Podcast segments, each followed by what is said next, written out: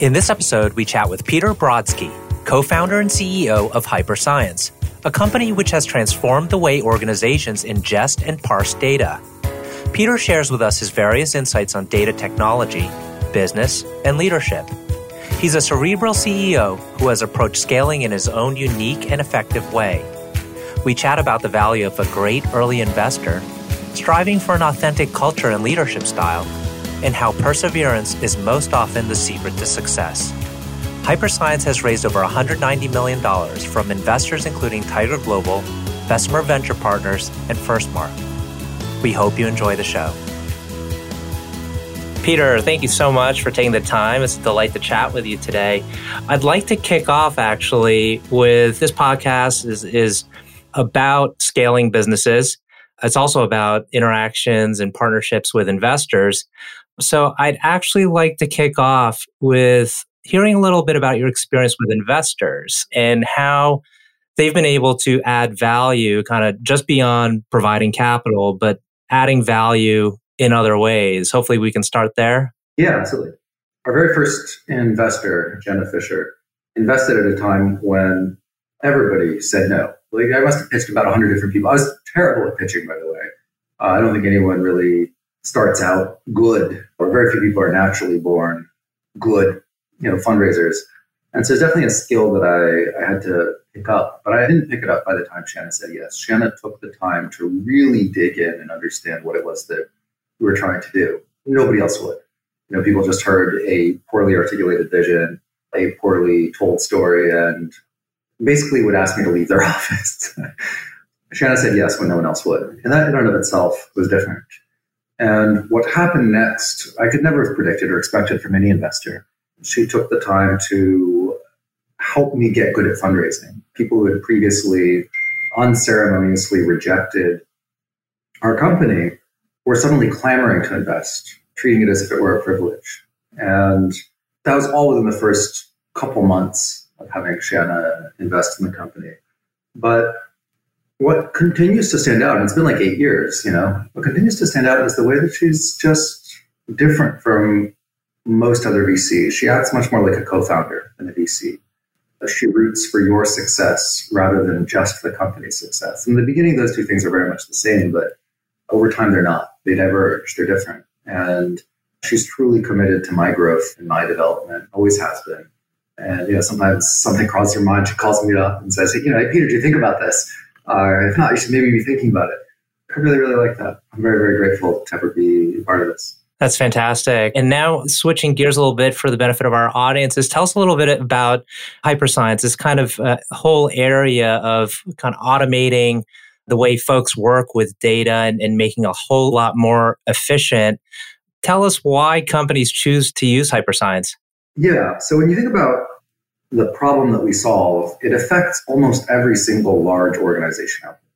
Companies do a tremendous amount of stuff by hand, both in the back office and in the front office. And our goal is to automate every single step of every single business process, of every single vertical, uh, you know, as long as it's knowledge work, right? We, we don't get involved in the physical world.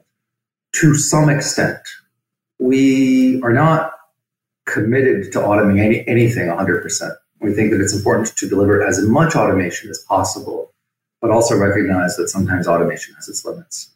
And it's really that marriage of human and mechanical labor that we think enables modern workforces to be vastly more productive than they otherwise could be. It's the difference between digging with spoons and a bulldozer. There's, there's still a person involved, of course, but you could accomplish so much more when much of your work is automated. And we automate a lot of the business processes that we're involved in to the tune of 95%. So very, very high levels of automation. But we recognize that there's still 5% in a lot of cases where you need a human involved.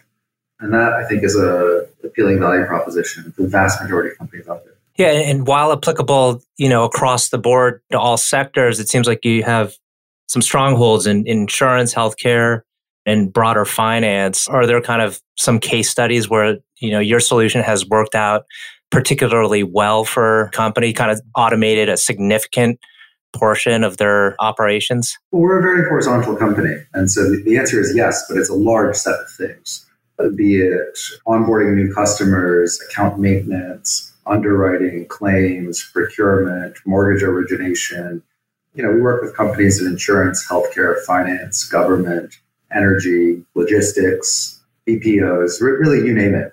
Like I said, this is a very wide ranging problem where so much of the work that is done inside companies is really done by hand. And it's the kind of work that is not particularly creative or rewarding and error prone. And so if you can automate it and do it better, faster, cheaper, then you really ought to. I think that's how our, our customers are looking at it as well. And switching over to scale and how you've been able to scale the company, what we frequently hear is that ability to kind of build a great cohesive culture is paramount. How do you approach building a strong culture, particularly today when when a lot of the work is being done remotely or there's some hybrid environment? You know, have you kind of uncovered some key insights into how you can maintain a strong culture? I think there are a couple things. I don't know that I have any special insights, but when you think about the nature of the work that we do and the nature of the product that we build, it is foundational. It affects the very fabric of society. When you are an offender bender, you rely on your car to get to work. Not having your car repaired is actually a serious inconvenience. We make that process go faster. We make sure that your car gets repaired faster. That doesn't seem like a big deal, but it's you know it's it's a large inconvenience. And it scales all the way up to life and death matters. When you need a disability check because you've been hit by a car, you're the sole provider for your family, you're still alive, but you're incapacitated, medical bills are mounting, you're behind on rent. What you need, you need a disability check. What you can't have is a long delay in that process. And unfortunately, a lot of people really suffer because that process isn't faster. So when we can expedite it, it literally, in a literal sense, it literally saves lives. The same is true for applications in healthcare. And even when we're talking about sort of everyday mundane things like not having an error on your driver's license that sort of throws a kink into your life, it's annoying. It's not the end of the world or anything. But it's at that very foundational sort of basic fabric of society layer that we operate. And so I think that alone draws a lot of very like minded people into the company. Beyond that, culture is, is always challenging, but I think what's critical is that you are consistent with your own self. It's very hard, I think, to build a culture that you yourself don't believe in. And as long as you are truly consistent with your own self, I think you can have a pretty good go of it. You're, of course, limited by your own failings as a human being. And so you're constantly trying to understand where your own views are not quite the way that they ought to be and whether or not they, they should change. And I've had a, a number of in the moment they're painful then embarrassing then funny experiences where you're completely certain that you're right and then you realize of course that you're totally wrong and you've been wrong the whole time. And so occasionally you know you'll have to change who you are because there's there's something not quite right about the way that you are. But i think as long as you strive for both those things you, you probably can build something that isn't the worst place in the world to work which is what we strive for. I notice we share something in common in that we both attended cornell and and there's been a good number of entrepreneurs, of course, not me included, in that who attended Cornell. Was there something that you think was particularly helpful?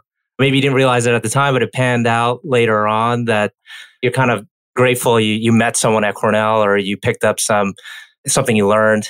Oh, uh, I mean that is a very open-ended topic. What I will say about Cornell, because I originally hadn't intended on going there as sort of a there's a long, convoluted story about how I wound up at Cornell.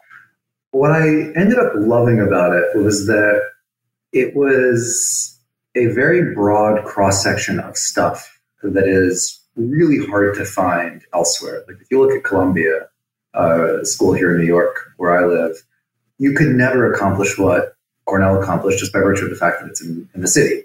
Cornell had a department of pomology, an entire department dedicated to the study of growing apples as part of the agriculture school. You obviously aren't going to have anything quite like that here.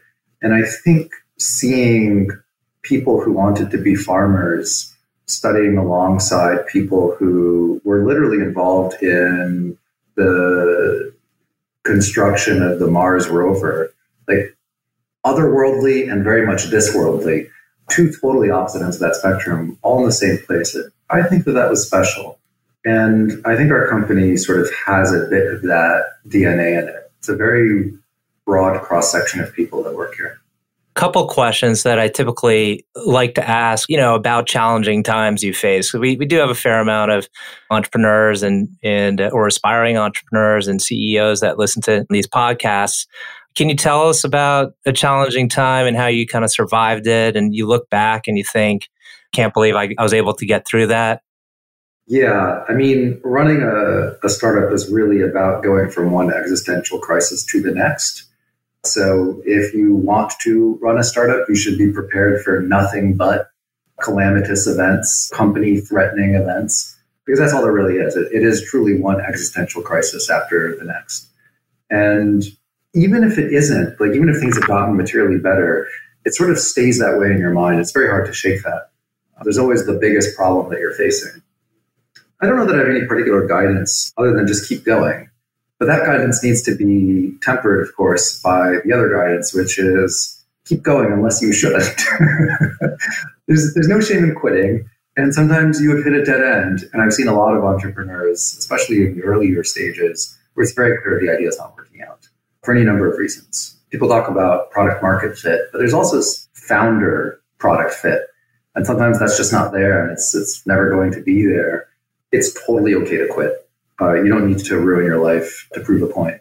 But as long as you're onto something that is worthwhile and you want it to succeed, I, I think the, the key is just to keep going.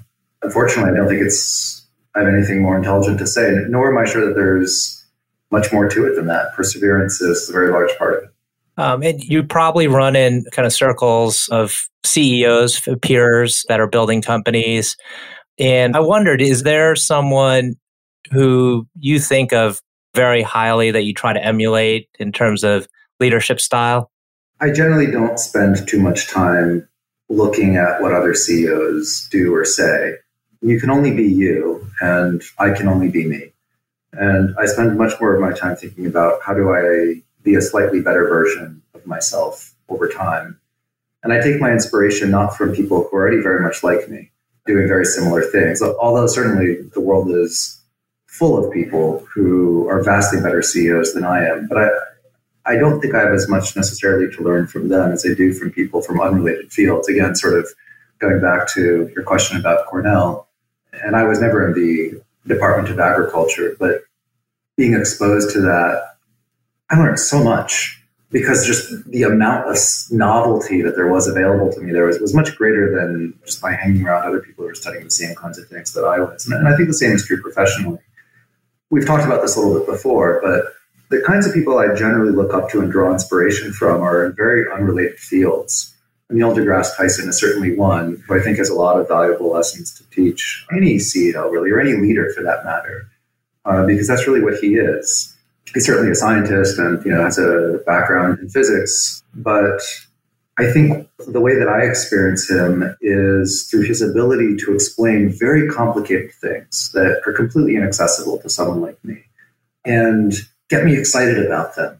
He can get you really excited about black holes. And black holes are these very abstract things. Like the, I don't know if you saw recently, there's, there's a picture of a black hole. It was a phenomenal scientific accomplishment, and I don't want to diminish it in any way.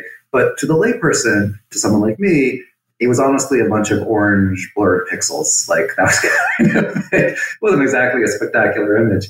And so it's this very abstract thing, and he makes it fascinating and accessible. And I think that in some ways that's what leadership is. It's about taking something that is inaccessible, something that, that you know or have some special insight into, and making it fun and exciting and accessible to people who don't necessarily have the, the same background that, that you do to understand it.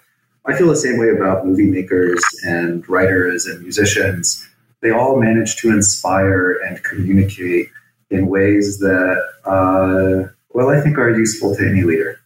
Last question, because I can see we're coming up on time here, but last question is what's your ultimate goal with hyperscience? You know, we've had folks on before that have said, I'd love to be running this company when I'm 60 years old and I just love what I'm doing. I wouldn't mind it being a small company and but well known and well respected.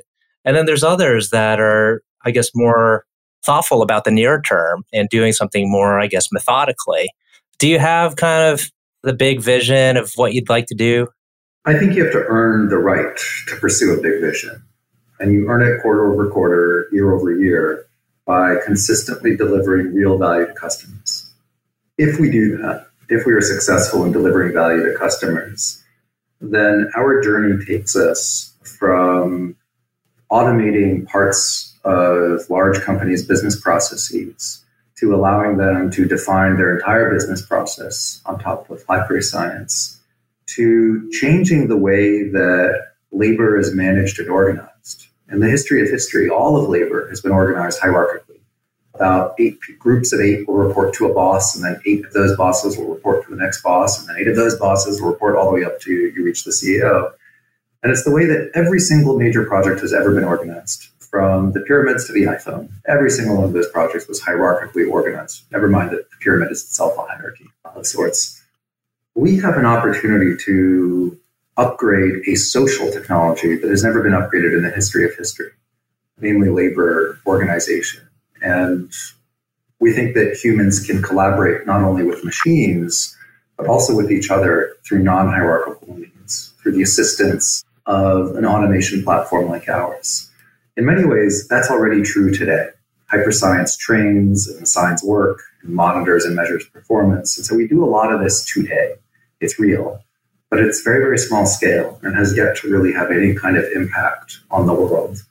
And I think that if we continue to be successful, we have the opportunity to be involved in some of the most important work of our lives. That's where I hope we go. But we have to earn it. And that's what the near term's about. Got it. Well, thank you for that. Peter, I want to thank you again for taking the time and, and sharing your experience and insights with us. I, I know our audience will find this very helpful. So thank you. Thanks for having me, Arthur.